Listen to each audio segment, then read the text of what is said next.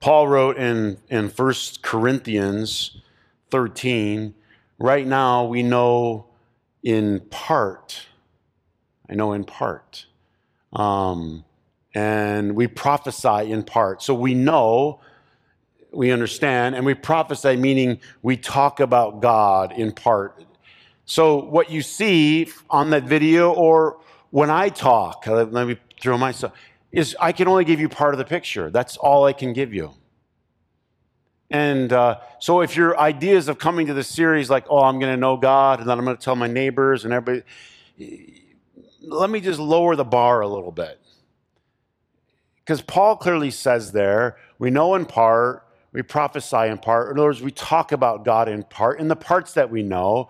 But when completeness comes, um, in other words, Paul was saying he wasn't there yet. I would venture to say, I don't think we're there yet. There's some portion of God that you know. And uh, years ago, um, I did a survey and I found it for whatever reason this couple weeks ago. And I thought, that's it. I'm going to do a series about getting to know God because people uh, were surveyed in our community and they said, What's the number one thing your spiritual need? And people said, I want to get to know God more. So, thus the series. But before I begin, I just want to lower the bar give myself a break. You're going to know in part. And if you're walking out of here, first of all, that's a disappointment to some of you because some of you think you already know everything there is to know about God. And you're just trying to tell everybody else what they should know. So if Paul said he only knew in part, and he's given us this idea, we know some, I'll call it fraction some percentage. Here's a question for you just to think about. If we know in part about God, ready for the question? If you know a percentage of what there is to know, what percentage do you know? Got the number? Everybody get a number. Who here says, I know at least 50%? Uh, you don't want to vote, do you? No one's like, I'm not. A, this is a tough one, isn't it? We're talking about God. Um, so it's so difficult to say, oh, I've, I've, got the corner, I know exactly what God is like. Um, now, let me ask it a different way. Who here can say, I used to think of God one way, but I've changed how I believe or understand God now? Look at the hands, everybody. In other words, we're all growing in our understanding of God. And I think that's okay because the scripture actually says, grow in the grace and knowledge, right? Grow. So it evidently it's okay to be somewhere on the continuum of knowing nothing to knowing everything, which none of us are going to know everything, which always leaves room for, ready? Humility. And it always leaves room for conversation. It always leaves room for other people that might know something that you don't know. Maybe the classic example, perhaps some of you have heard this in this example is used in many different um, areas, but I know it's used in the area of theology or understanding God, is the idea of a bunch of different people holding on to an elephant in a different place. Heard this. One guy's holding on to the tail, and you say, What's God like? And you say, Well, God's just very, very thin. Someone sitting on the top and, and just, God's very broad.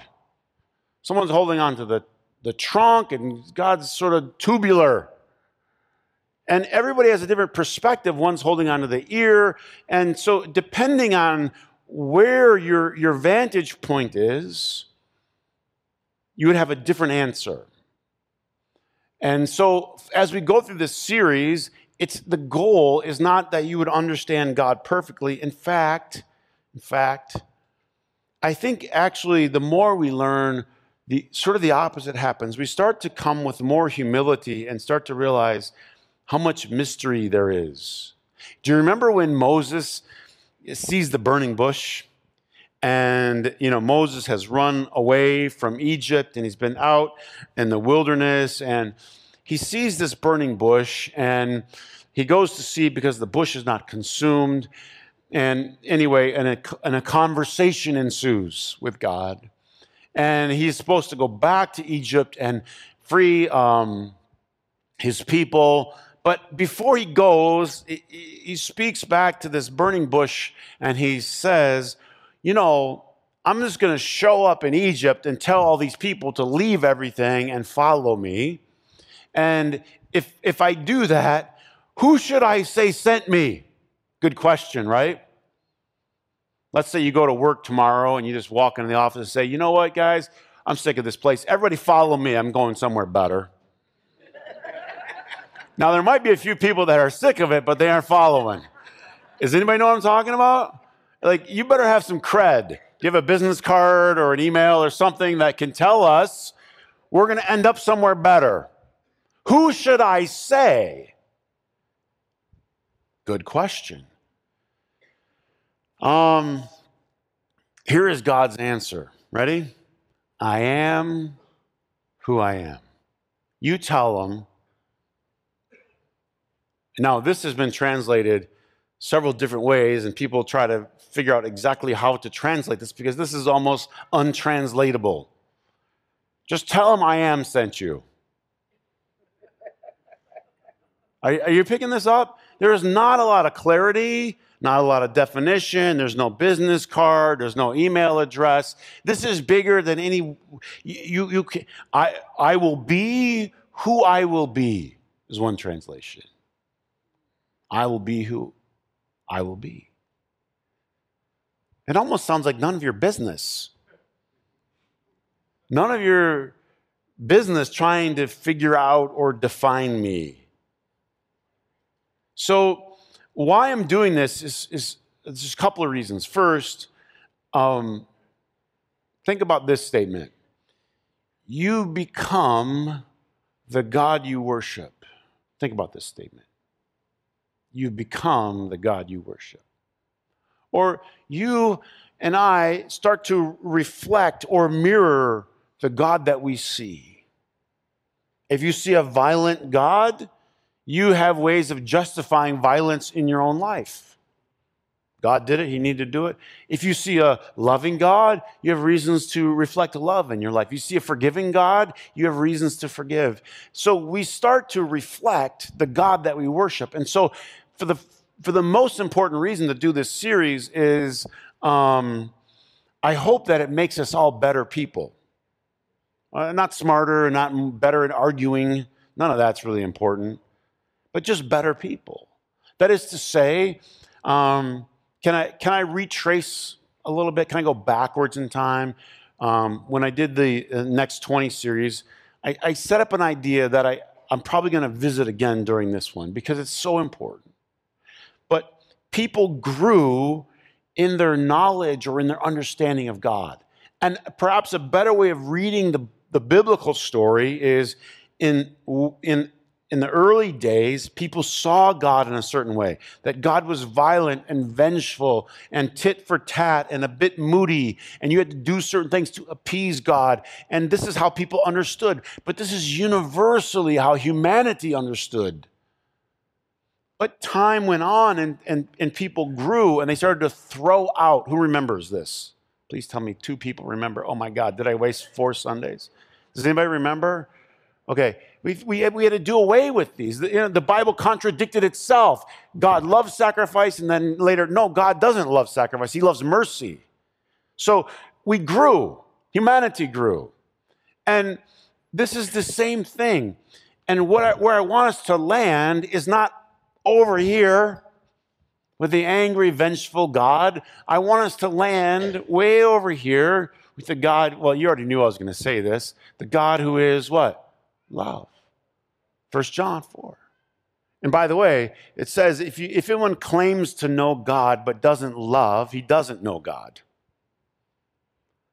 So all the stuff, all the stuff you can quote and all of that. By the way, has it ever bothered anyone else here, like me? Like some people talk about God too much. Well, Chris, you shouldn't say that. You're a pastor. That's all you do. But you know, if you've ever golfed with me, it's not true right? In other words, sometimes, have you found this to be true? The more people talk about God, the less they know. Why do we always have to reassure people? Maybe it's our insecurity. That I got to keep quoting God here, inserting God. Nothing wrong with it per se. Do you remember the story of Job? What are they talking about? God, God, God, God. Has anybody ever read it cover to cover? Put your hand up, cover to cover. God's honest truth. Somewhere in the middle, you went blah, blah, blah, blah, blah, blah. God's honest truth. Put it back up. You just went, oh my God. There's a guy given, because Job has all this suffering. I'll, I'll, fast forward the story. He has all this suffering, and then his friends come around him, and then they're going to tell him why he's suffering, and all this talk about God. Well, if you did this right, because God's this way, you shouldn't have done this, and you wouldn't be suffering. And it's like 40 chapters long. Wah, wah, wah, wah.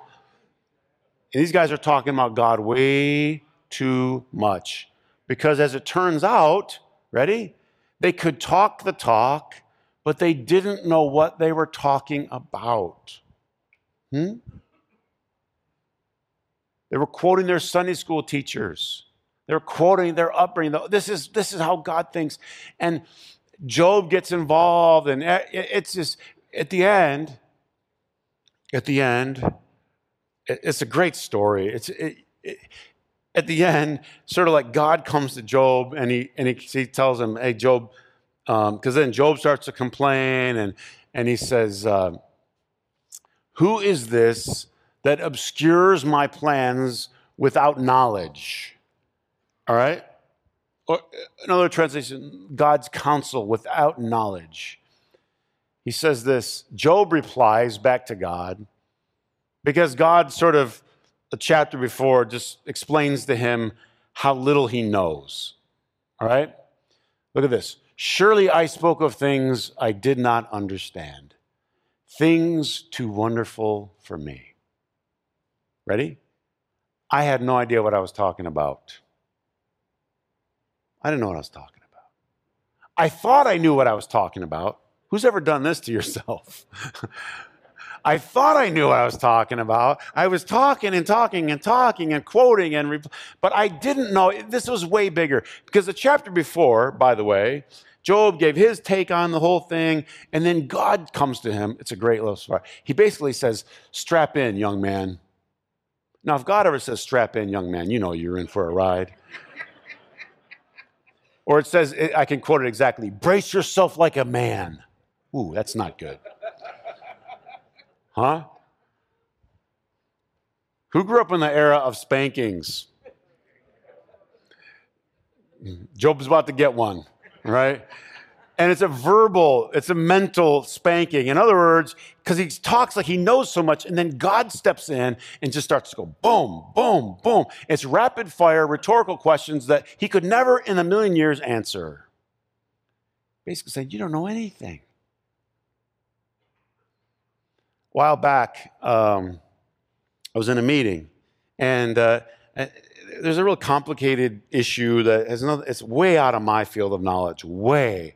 So I got one person involved in the church here who knows some stuff about this, and another person who has some history around the buildings here, and then another person, and and then every time I, I brought a new person into the room, I thought this guy knew everything until the next guy walked in. God's honest truth. You ever been in a meeting like this? You're like, oh, well, you don't know anything. But the first guy talked, blah, blah, blah, blah, blah. You're like, oh my gosh, this guy is brilliant. And then this guy walks in, just truth. And the other guy was like, oh, oh, I didn't know that. Does anybody see what I'm saying? Somebody adds a layer. So God, Job thought he knew, and God comes in and says, But you don't know about this, and you don't understand this, and you don't. And then Job goes, I'm sorry. I spoke of things too wonderful for me. I like it. You know what Charlie does now that she thinks she can walk? You know what she wants? The stairs. By herself. Yeah, just the top. Like, oh yeah, I can take that. She every as soon as you get a free minute, she wants to run down the stairs. How many know this is some of you are scared? Like, and Chris, parenting, I don't think this is good. Somebody. Uh, is too wonderful for her. But in her mind, Link, In her mind, I can walk now. I want to go down those stairs. That's fun. And you know what she says? What I, which Vicky tells me I shouldn't be doing, but I'm holding her hands, taking her down them. I'm teaching her bad things. I know. Don't email me. I know. I've already been told. She says, "We, we, we, we." This is this is too wonderful for her. Are you with me?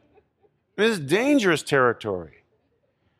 Job talking about, I can tell you what God is like.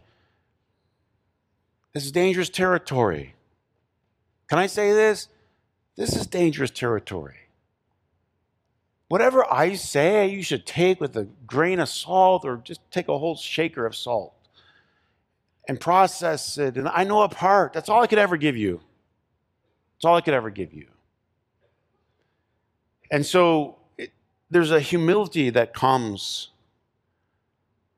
The other thing, the reason that I wanted to do this is because because we've been so certain, and I think some people grab, listen, people gravitate to certainty.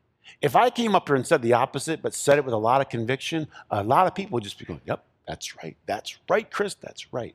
I said, You can know this, you can know this. And I was certain, and I gave it with a lot of conviction. I told a couple of funny stories. People would be right there, the same people going, Why? Because we love certainty.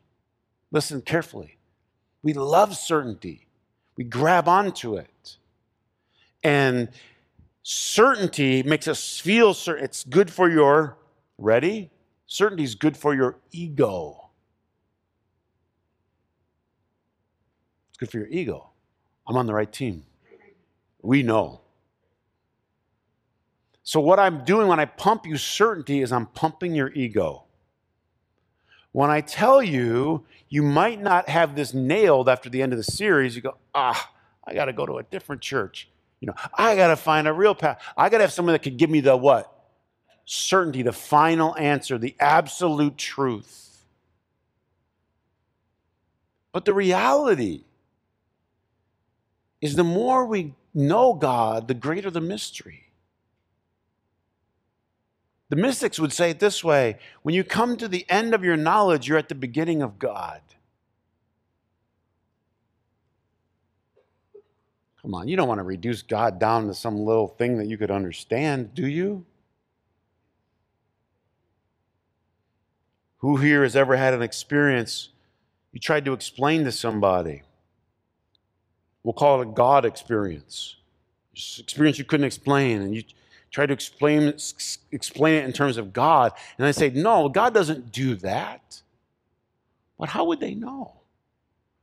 Who is anyone to limit what God is or can be or can do? And so I want this series for uh, the final reason is this. Some people have just, they've given up on that idea angry God, the Zeus God, right? The lightning bolt God, the throne God, the white God, the male bearded God. Anybody with me?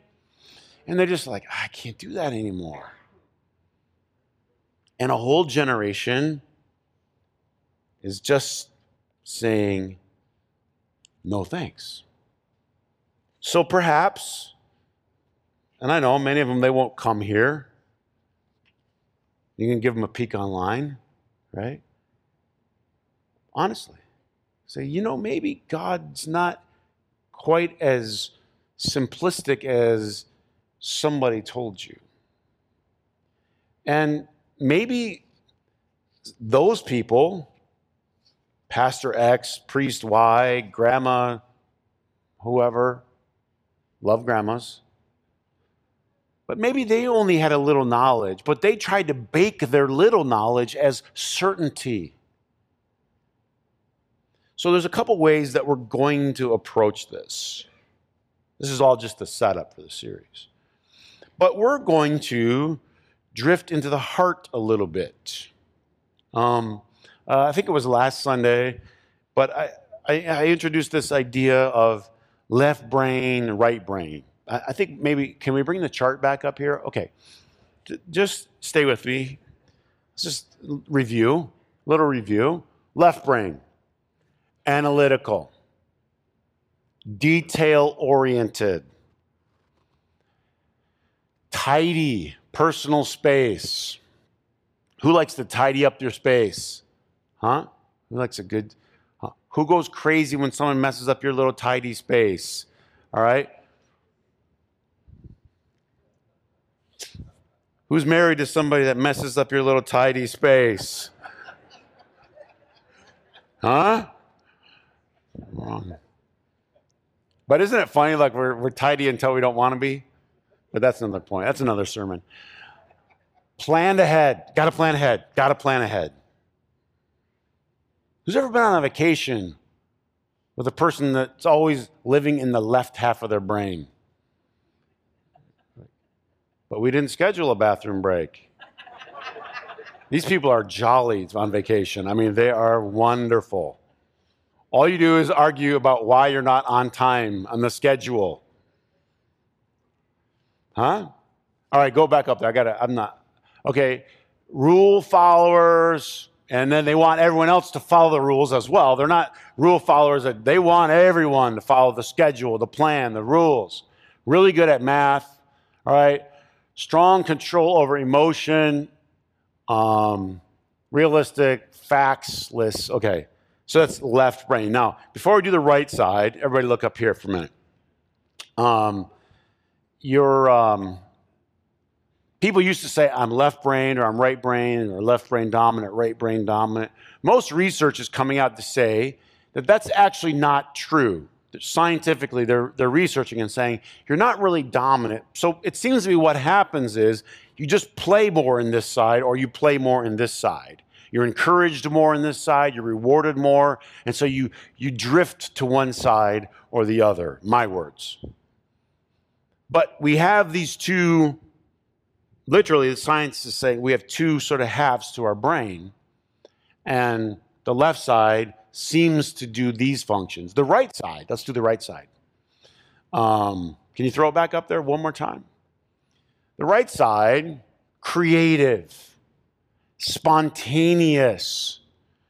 You could read here, not on time as much.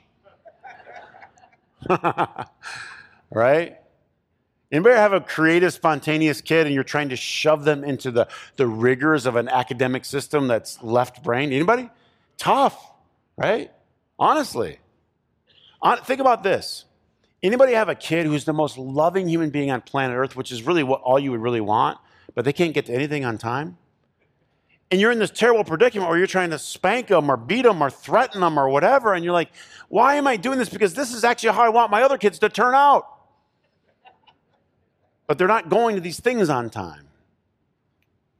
When I was, uh, when I was in school, one of the things I studied was a lot of cross cultural things. So, um, anthropology.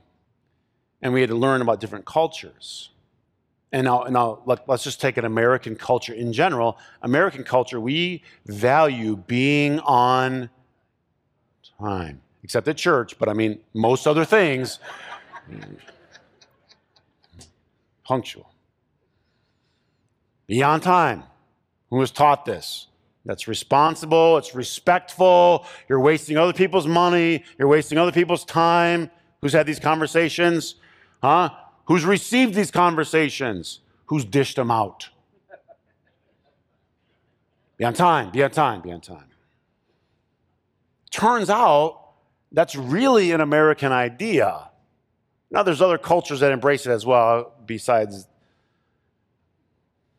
So, one of my professors was trying to help us understand other cultures aren't, they just aren't that way.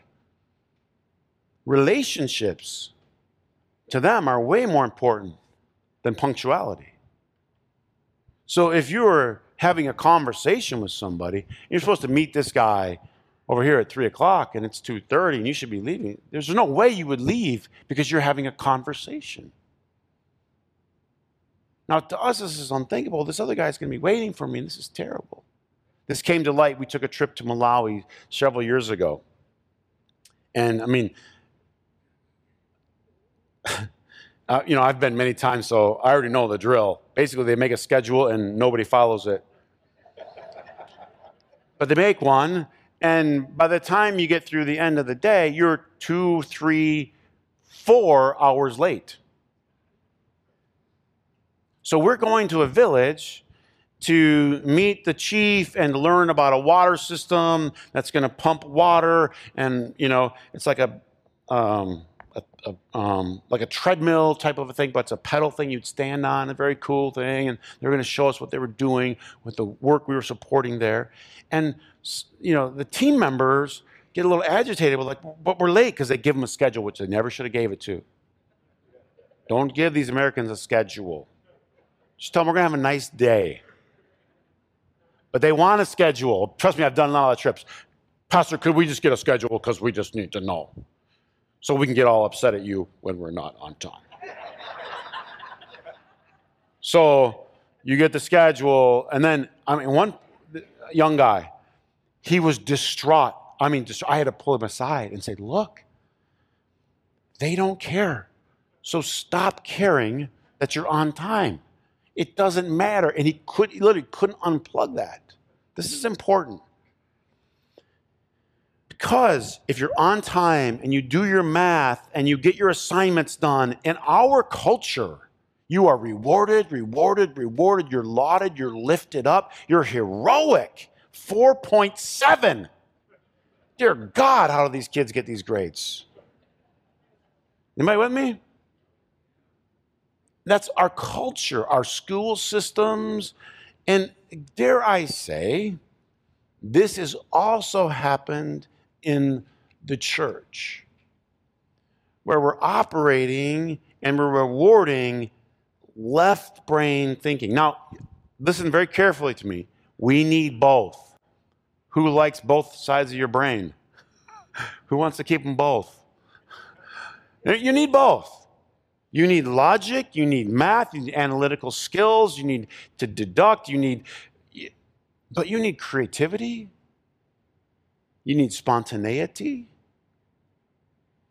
Um, if you can throw this chart back up there, I want to drift you through the other side. You can see how little this has been rewarded historically. Seeing the big picture, intuitive, daydreamer. Oh, who got an A in daydreaming? In other words, you, you, get, you get, not only do you not get an A, you get a what? Deduction for that. You get a minus for that. You don't, you don't daydream in school. Um, go ahead. Non judgmental, artistic, musical, out of the box thinking. Really, our educational system teaches you to think in the box. Here's the box. Just, just repeat this answer to me. Just repeat the day on this. Really? I mean, I'm not trying to be harsh because I'm, I'm not here to reinvent the educational system. I don't have that kind of time. But that's all we can do is like, give me the date of this ship sunk and whatever. I mean, that's good. That's part of the story. Now, listen, this is important. The, the arts, I mean, you know, it's like the system knows they're trying to throw a bone, right? Now, let me get off of that. In the church, it's been the same. People who can give these cold definitions of God. Moses says, Who are you? Who should I say sent me? And it's, well, you can just tell him I am sent you. That's not helpful. No good American would accept that answer. I need, I need a more precise definition. I know exactly what you mean. Lawyers arguing over words and but not getting the big picture. This is important. Words are just the best we can do. I'll use an English word. Uh, someone will use a German word. This person will use an Italian word. They're just words. They're, they're the best thing, which is why, which is why in the scripture we just have metaphor after metaphor after metaphor when it comes to God. That's the best we can do. Just try to think of a good metaphor that works. Probably the most common, because the one that Jesus was comfortable with was the metaphor of Father. That's not all God is. You don't define God as, but it's a good metaphor. And it's especially a good metaphor if you have a good dad. Jesus on the cross, Mark 14, is it? Huh? Or not even on the cross, rather, but, but preparing for the cross, uh, I, sh- I should say to be more accurate, and, and praying, Abba, Father, let this cup pass from me. Abba, Papa. Think about that metaphor. In other words, Jesus taught us something. Now, we're never limited to these metaphors. There are dozens of them in Scripture. But can I say something? And here's where I want to land it today. I hope the metaphors that you choose, that work for you, draw you to intimacy, love, closeness. Here's what I like to say God is with us, for us, and in us. And if you follow the whole trajectory, which I, I can't stress enough, you can't stop halfway in a movie. You got to see who the person becomes in the movie. But if you, if you follow the whole trajectory of Scripture, it's God with us, God for us, and God in us. Some would say Father, Son, and Holy Spirit. God with us, God for us, God in us. Let's say it together. Ready? God with us, God for us, God in us. The last stressed the least, but should be perhaps stressed a lot more. God in us, Christ in you, the hope of glory, right? In you. The God who is way out there, distant, remote, you got to shout prayers to or get up high, and you when you do your sacrifice, get as close, right? They're always getting up on things because they got to get where close to where God is because it was always believed early on that God was way up there, far away. And as time went by, then you had Jesus and Paul, and Paul saying, In God we live and move and have our existence. We're swimming in God. God's for us. Emmanuel, God's with us. Now all of a sudden, God's not some being up remote who I need to please or need to keep happy and reach to all the time, but it's much more intimate, much more personal. I hope over time in your life that this has been more of your experience you know, where God's become more intimate to you. I think people struggle with this idea of their concept of God changing. But why? That's actually very normal. Who here can think of your relationship with your dad from the time you were very young as you grew? Did your relationship to your dad change? Tremendously, probably your understanding of your dad change? Yeah. Because as you grew, right, you start to understand your dad in a completely different light. This shouldn't be surprising for us.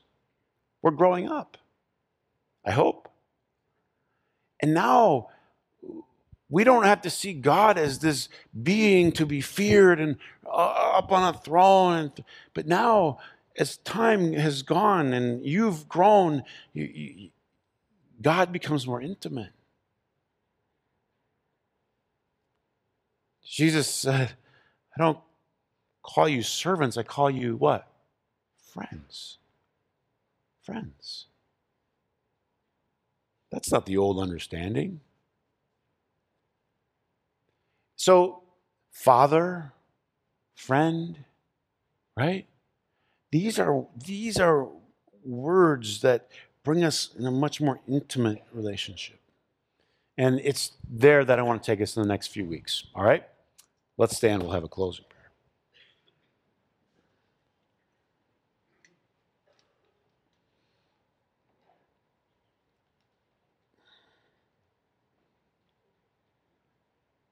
Some of you, just before we before we pray, some of you it's very hard because you're you're you're in for the respect part. And I listen carefully to me. I love respect. I really do.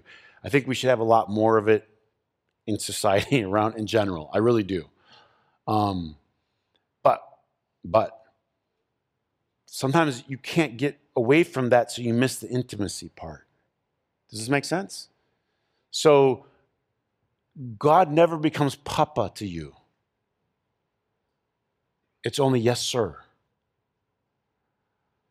And I think if you start with yes, sir, that's a good place to start. I think it's always better to start with respect. Um, but as, as it grows, it becomes Papa, Abba. It's also in Romans 8, it's also in Galatians 4. You can find it. God puts the spirit in our hearts where which we cry, Papa, Abba, Father. In other words, so if you're if the thing that's crying in you is more intimate, that's what God's Spirit's putting in you. A spirit of adoption, sonship, daughtership. Hmm? I don't know if Charlie has any fear of me. It sure doesn't seem like it. But man, there's nothing. Says, Daddy, Daddy, I want this, I want this, I want this, I want this, Daddy. Listen, if any of your concepts of God have God less loving than that relationship, I got to say, you need an upgrade. It can only be, listen, magnificently more. More intimate, more loving. It can only be magnificently more, Daddy.